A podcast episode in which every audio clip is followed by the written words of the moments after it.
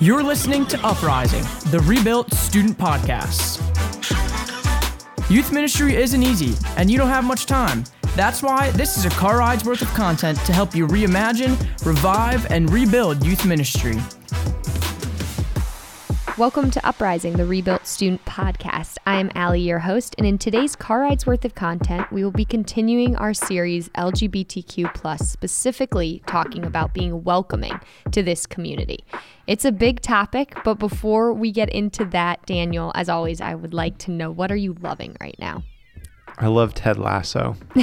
You haven't watched it yet, right? I haven't. I just got the. It's on Apple TV, right? It's on Apple yeah, TV. I just got my father-in-law's login, so I'm going to have to start it soon. But everybody loves Ted Lasso. Yeah, I was on the bandwagon before it won all the Emmys for best comedy, but it is. It's just a great show. It's kind of like other shows that we've liked in the past, where you just fall in love with the characters. Yeah. It's not the cleanest show, but Mm. I like it. Awesome. That's awesome. I it is on my list. I will be watching that soon. I'm sure I will love it just as much as we loved Schitt's Creek. Yes, I think that's the first That time we've ever said that. No, we definitely have said that we loved that. We loved that show. Are we allowed Dude. to say that on this podcast? Yes. S C H I T T. It's a last Okay. name. Or no, it's not a last name. It's a town. It was somebody's. Anyway, what are you loving? I am loving something we're doing as a staff here in our staff prayer. We're working through emotionally healthy relationships by, you're going to have to help me with his last name, Peter Schiz-. Scazzero. Okay. Scazzero. I can see it, but I can't say it. hmm Yeah, I've just been I love doing this as a staff, but um, he also has emotionally healthy discipleship, which we've worked through, and it's a daily prayer practice. But they also there's a workbook that goes along with it, so we meet in small groups um, within our staff each week. Um, but this one with relationships is just really cool already. Getting into it, I'm practicing some of these things and wa- means of communication with others. It's just interesting, and I think it'll challenge me. so It's very practical. Yes, helpful. yes, which I like. I like. Yes. So that is what I am loving. Well, we are so glad to be here with all of you today. We are in our second episode of our LGBTQ plus series. Now, this, as we said before, is a different and much heavier topic. And we realize that no matter what we say, not everyone will agree. It's a hot topic and it is for a reason. But that's why we need to talk about it. Jesus can speak into every aspect of our lives and especially the tough stuff. So that's what we're here for today. Yeah. I mean, do you think he's intimidated or worried about this topic? No. But he may be maybe lovingly concerned because there are a lot of people that are Mhm. suffering out there.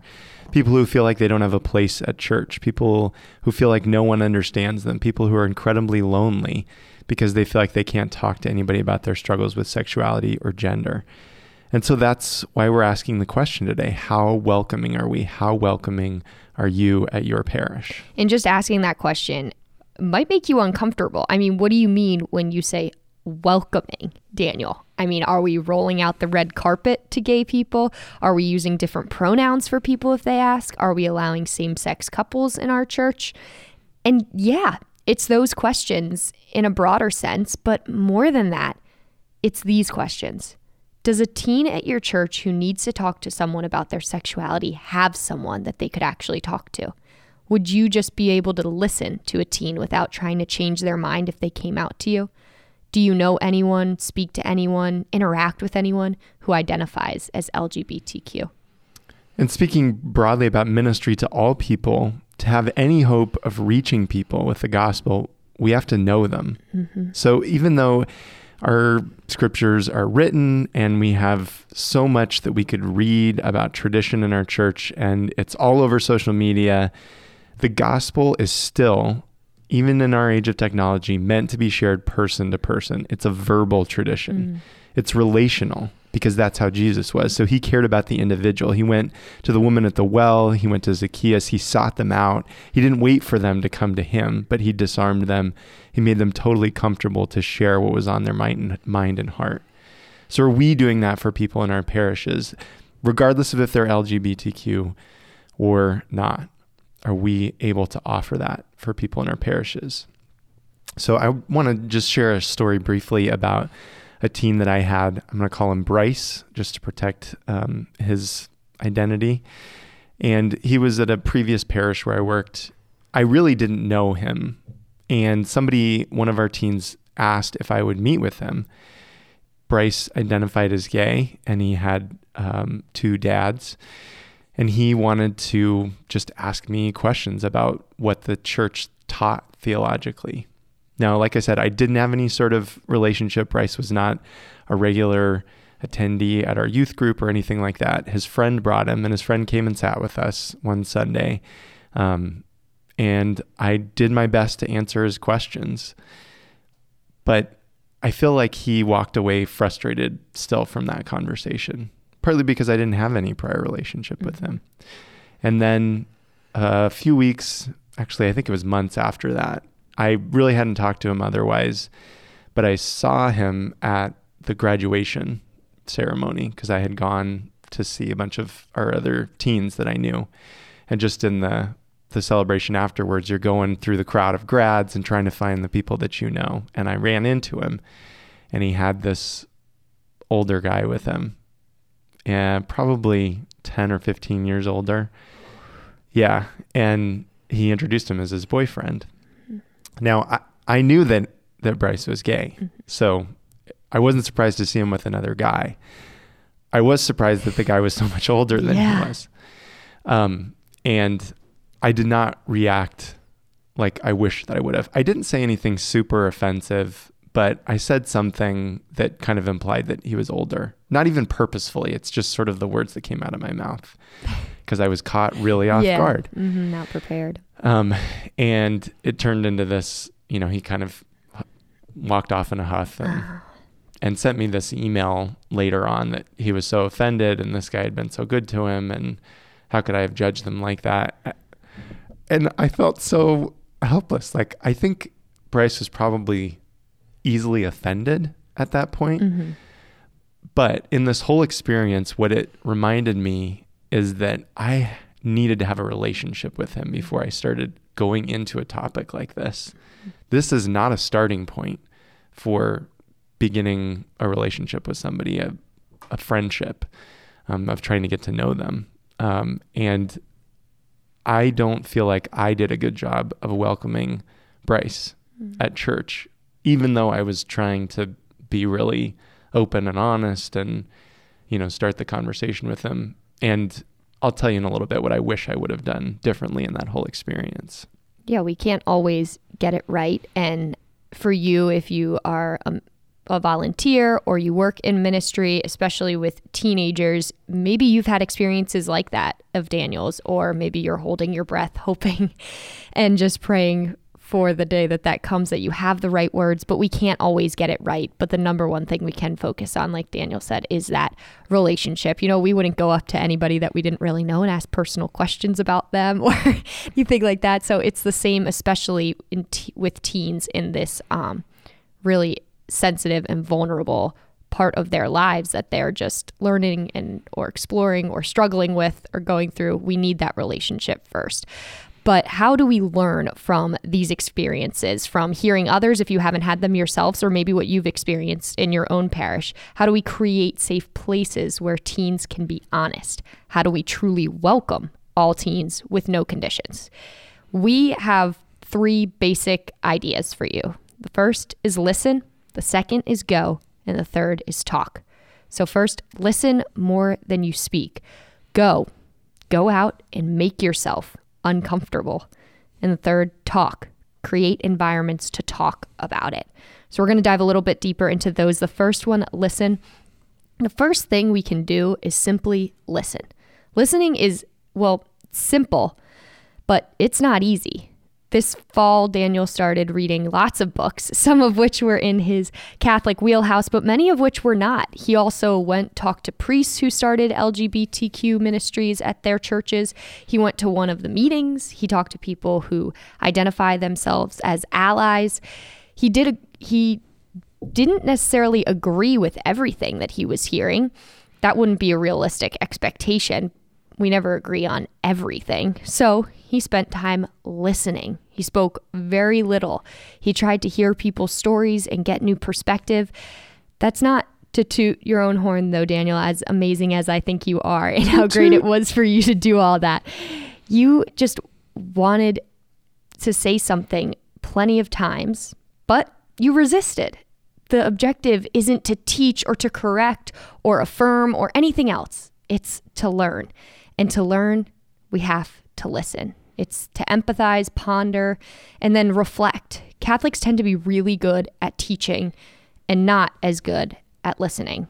Create a church where people feel heard because you and your team and everyone around them listens well. That's a huge step in being welcoming. Yeah, it sounds really simple, like you said, but listening Not. is not easy, and we're not good at that. No, I am example A of that. I like to talk more than I listen. So make that a focus. yes. So listen is the first thing that we can do, and simply to go is the second thing. So as part of my goal to learn as much as I as I could this fall, I really wanted to push myself. And something I realized in the racial unrest that we saw uh, in the last couple of years was that I didn't make much of an effort in my life to have people of color around me. I realized that all of the studying that I was doing that I didn't have many LGBTQ people in my life either other than maybe friends from college that I really am not around anymore, but they're friends with me on social media. So I wanted to be more like Jesus. I wanted to go to places where I could talk to LGBTQ plus people. I didn't do this to change them or to give them something that they didn't have before. I went to enrich myself. And so that's why, even if it made me uncomfortable to be the new guy in an LGBTQ Catholic group, I needed to go there. Not because I was ready to be an ally, not because I wanted to go and share the theology of the body with them, simply because I wanted to be with this group of people that was missing from my life and from my worldview. Jesus was the best at this. So, where can you go? I knew uh, back in Boise, I knew a married heterosexual youth minister who went to a gay bar uh, from time to time. I had to really figure out how to word Wow. that to make it anyway to make that clear what he was doing. That's probably farther than I'm ready to go right now. I have no idea how the conversations went when he would go do that.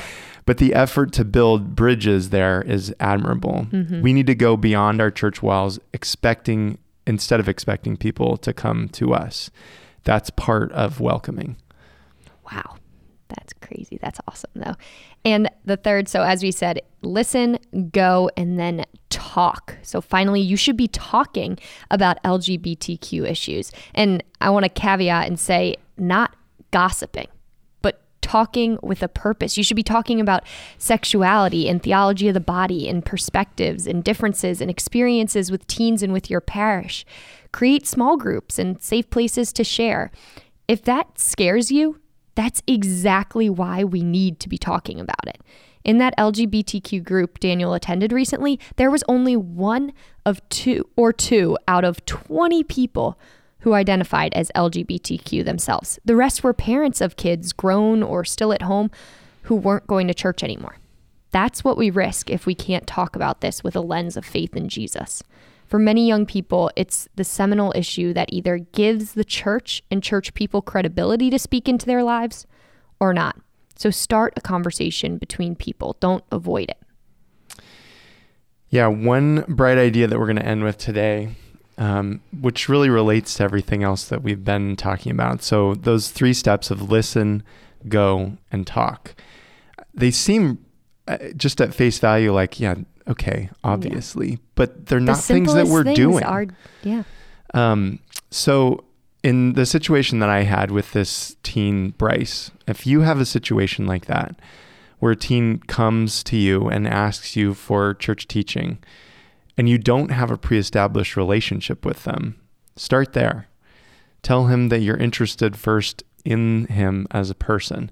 Take time to get to know him. Begin by getting to know the whole person, not just Bryce's thoughts on Mhm. sexuality. And let him get to know you too, not just your thoughts on sexuality. That's one aspect of who we are as human beings. Value the whole person um, and share that with him as well. So that was how I wish I would have handled that situation. Well, thanks so much for joining us today. We love each and every one of you very much. Please join us next time as we continue our conversation and talk about family support for LGBTQ plus community and another car rides worth of content.